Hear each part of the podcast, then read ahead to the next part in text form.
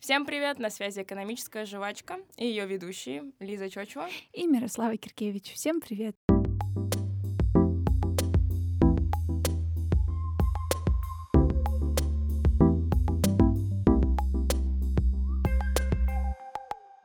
Привет еще раз. И мы к вам, как всегда, с интересными темами. Ну, мир, я хочу сегодня начать с своего откровения о наболевшем, так сказать. Учеба в высшей школе экономики, как я думаю, многие знают, тяжела. Осень в России сера. Да, очень-очень грустно. Да. Но знаешь, что меня спасает от этого всего? Помимо вкусной еды, еще меня спасают очень милые видео из нашего московского зоопарка. Может, кто-то тоже фанатеет от них так же, как я. Так вот, в конце августа еще появилась малышка в нашем зоопарке. И не просто малышка, а панда. А, но только сейчас ее начали активно публиковать в соцсетях, так как она открыла глазки, начала издавать звуки, ну просто прелесть. Вот.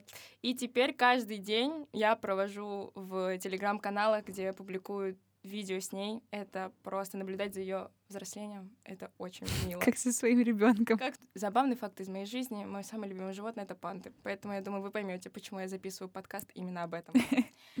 Так. Но, думаю, у наших слушателей появился ко мне вопрос. Вообще, Лиза, ну это, конечно, все очень мило, но вообще, а какая связь между пандами и темами наших подкастов? И я вам отвечу собственно, и тебе мира. Наличие панд в любой стране напрямую связано с ее дипломатическими отношениями с Китаем. Вот оно как. Вот оно как.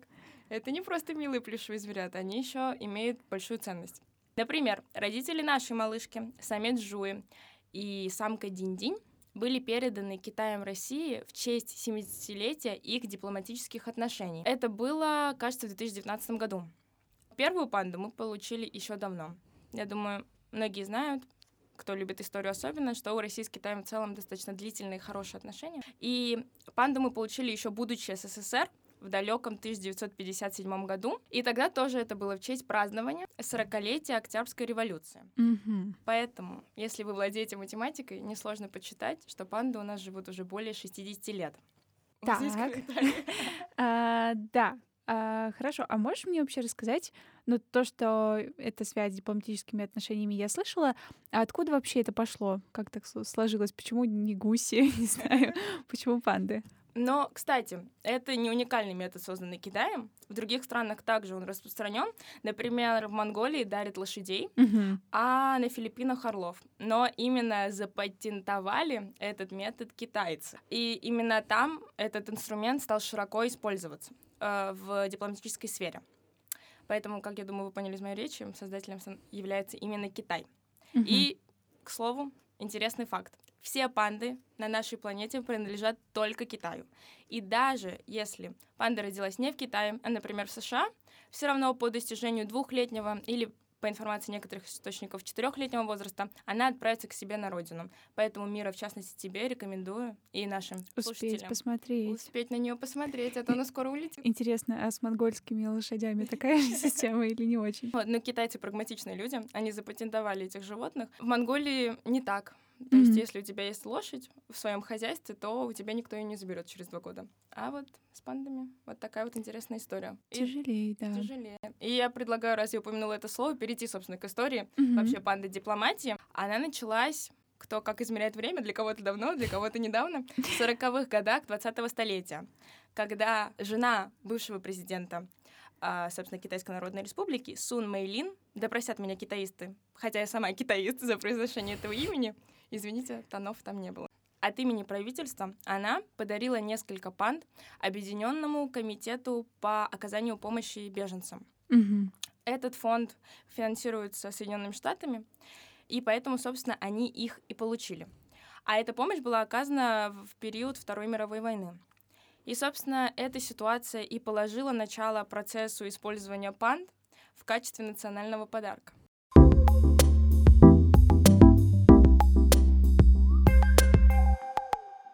Каких странах еще сейчас можно встретить панд таких дип дипломатичных? Дипломатических. Панд? Ну, широкое э, использование панд началось уже с 50-х годов, когда Китай увидел э, бум любви к их национальному животному, и они поняли, что это действительно можно использовать. И панды появились от СССР до Великобритании и Франции. Сейчас их можно увидеть в еще большем количестве стран. Вот. И до сих пор многие страны их забирают к себе в качестве подарка. Или не только подарка, но почему не только подарка, вы об этом знаете немножечко позже. Ну что? Ох уж эти интриги, интриги. Ох уж эти интриги. Нужно же как-то слушателей интриговать.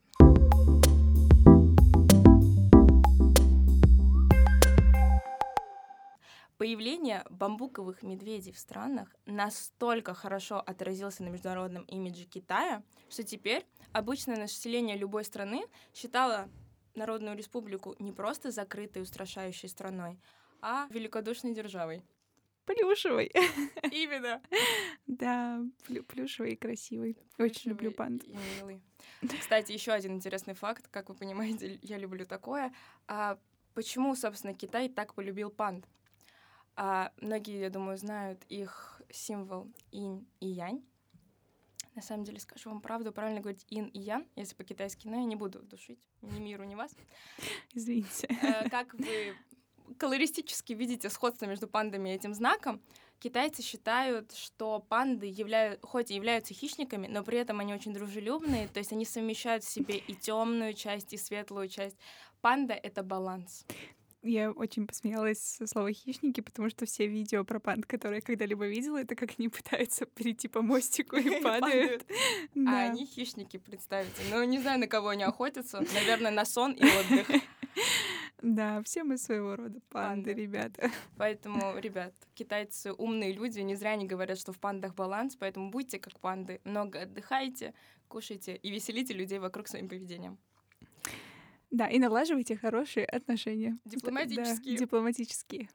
Ну что ж, перейдем немножко более грустным фактам. К сожалению, к концу 20 века вследствие экологических проблем в Китае численность панд значительно снизилась, из-за чего наших милых животных внесли даже в Красную книгу.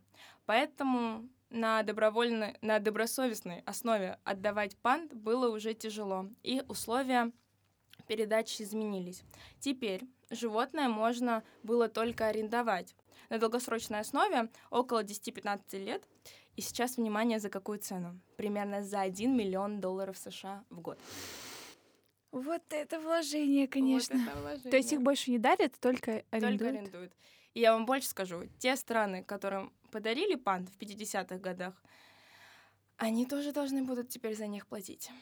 То есть там какой-то промежуток времени отмерили и сказали, а типа 2-3-4 года прошло, и все, теперь платите налоги, как говорится. Насладились, а теперь покупайте подписку. Все как в современном мире. Вот он, да. Все понятно. Панды породили подписки. И по сей день Китай придерживается такой же политики, хотя количество панд в мире увеличилось, их даже исключили из Красной книги. Сейчас их где-то около двух тысяч, Хоть это все равно и звучит мало, мало но да. для панды это достаточно.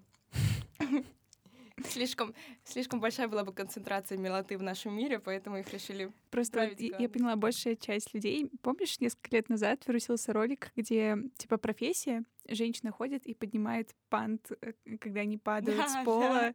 Видимо, просто количество людей, которые захотели заботиться о пандах, увеличилось. Вот, поэтому да. они, они начали множиться. Хотите биологический факт? Хотим. Знаете, почему панды в Красной книге? Ну, помимо экологических проблем. Им лень создавать потомство в прямом смысле. Их нельзя заставить, и поэтому многих панд э, держат в неволе, потому что в дикой среде их ничто не стимулирует к воспроизведению потомства, а в неволе их стимулируют, кажется, какими-то гормонами или какими-то витаминами, которые им дают. Вот, поэтому, когда вы видите панду в зоопарке, знайте, что это для ее же блага. Интересно, как на это реагируют зоозащитники. И вот вообще интересно, почему это, чем это биологически обусловлено. Мы, наверное, вам не ответим на этот вопрос. Да, да но все-таки интересно, почему так получилось. Потому что, по сути, все же животные, хотя могу ошибаться, но все же животные имеют этот инстинкт к размножению. Да. Вот, ну, я могу понять панту. так, так долго сидеть, рассказывать опять. Расскажи о себе, твой любимый цвет. В Тиндере сидеть Да, это очень, очень тяжело. Да, я понимаю. Легче просто курить бамбук. Да. Важная ремарка, курение вредит вашему здоровью. А бамбук нет. Это да. И панды тоже И нет. панды, панды тем более. Поэтому успеете сходить в московский зоопарк или в зоопарк у вас дома в родном городе. Да. Кажется, после записи этого подкаста мы с Мирой поедем на баррикадную Да. наш московский зоопарк смотреть на этих милашек.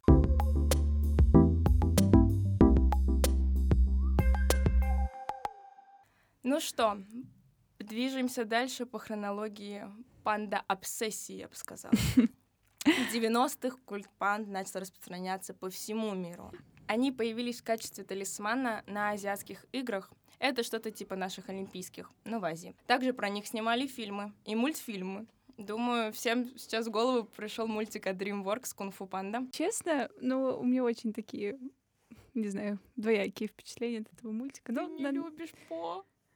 ну, я люблю По, но я не понимаю системы распределения ролей и идеологии этого мультика, но было неплохо. Зато его озвучил Михаил Галустян. Это во многом, да, меняет, меняет ситуацию. Ой, как же мы с Мирой уходим в диалоги. Наверное, все думают, а чего я вообще слушаю этот подкаст? Итак, Экономика. Просвещение.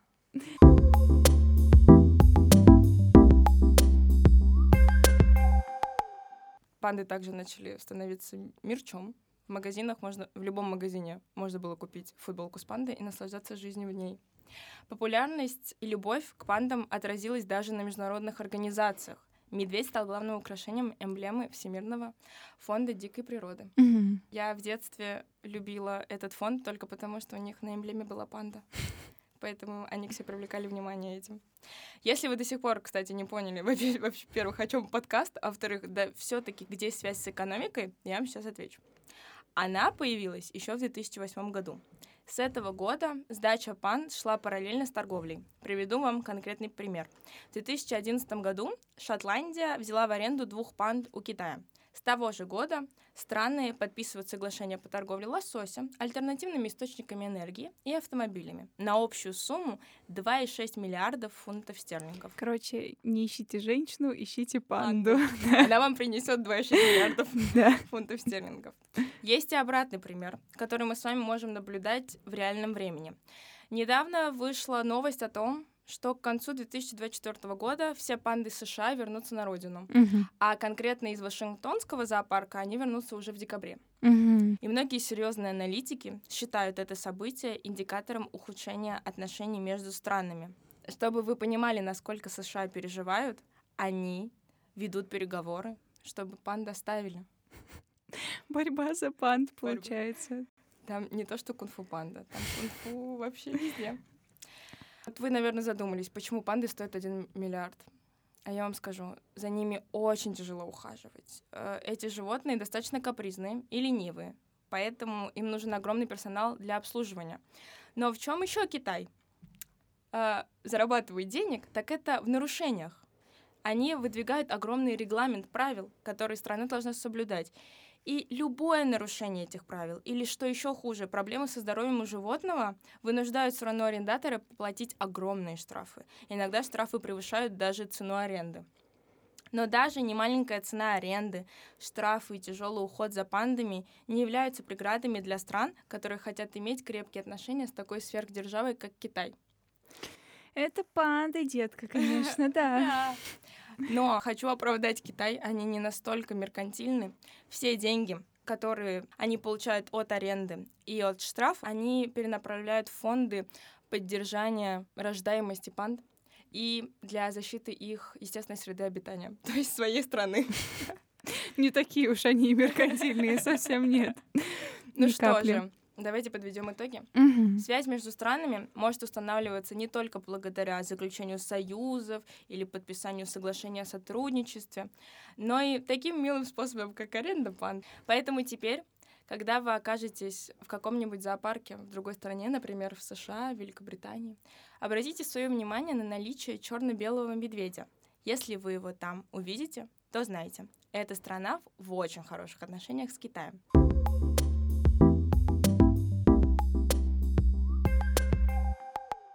Вот такая она, панда-дипломатия.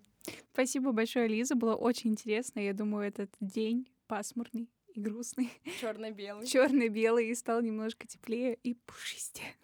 Все срочно бегите либо в зоопарк, либо хотя бы в телеграм-канал и смотреть видосы. Мы прикрепим ссылочку в описании. До новых встреч! С вами была Экономическая, Экономическая жвачка. Пока-пока. Yes. Не забывайте подписываться на нас в Телеграме, в Ютубе и, собственно, в Яндекс. И не только в Яндекс Музыке, на, на всех. всех подкастинговых площадках. Спасибо вам за внимание. И спасибо нам за СМР в конце. Пока-пока.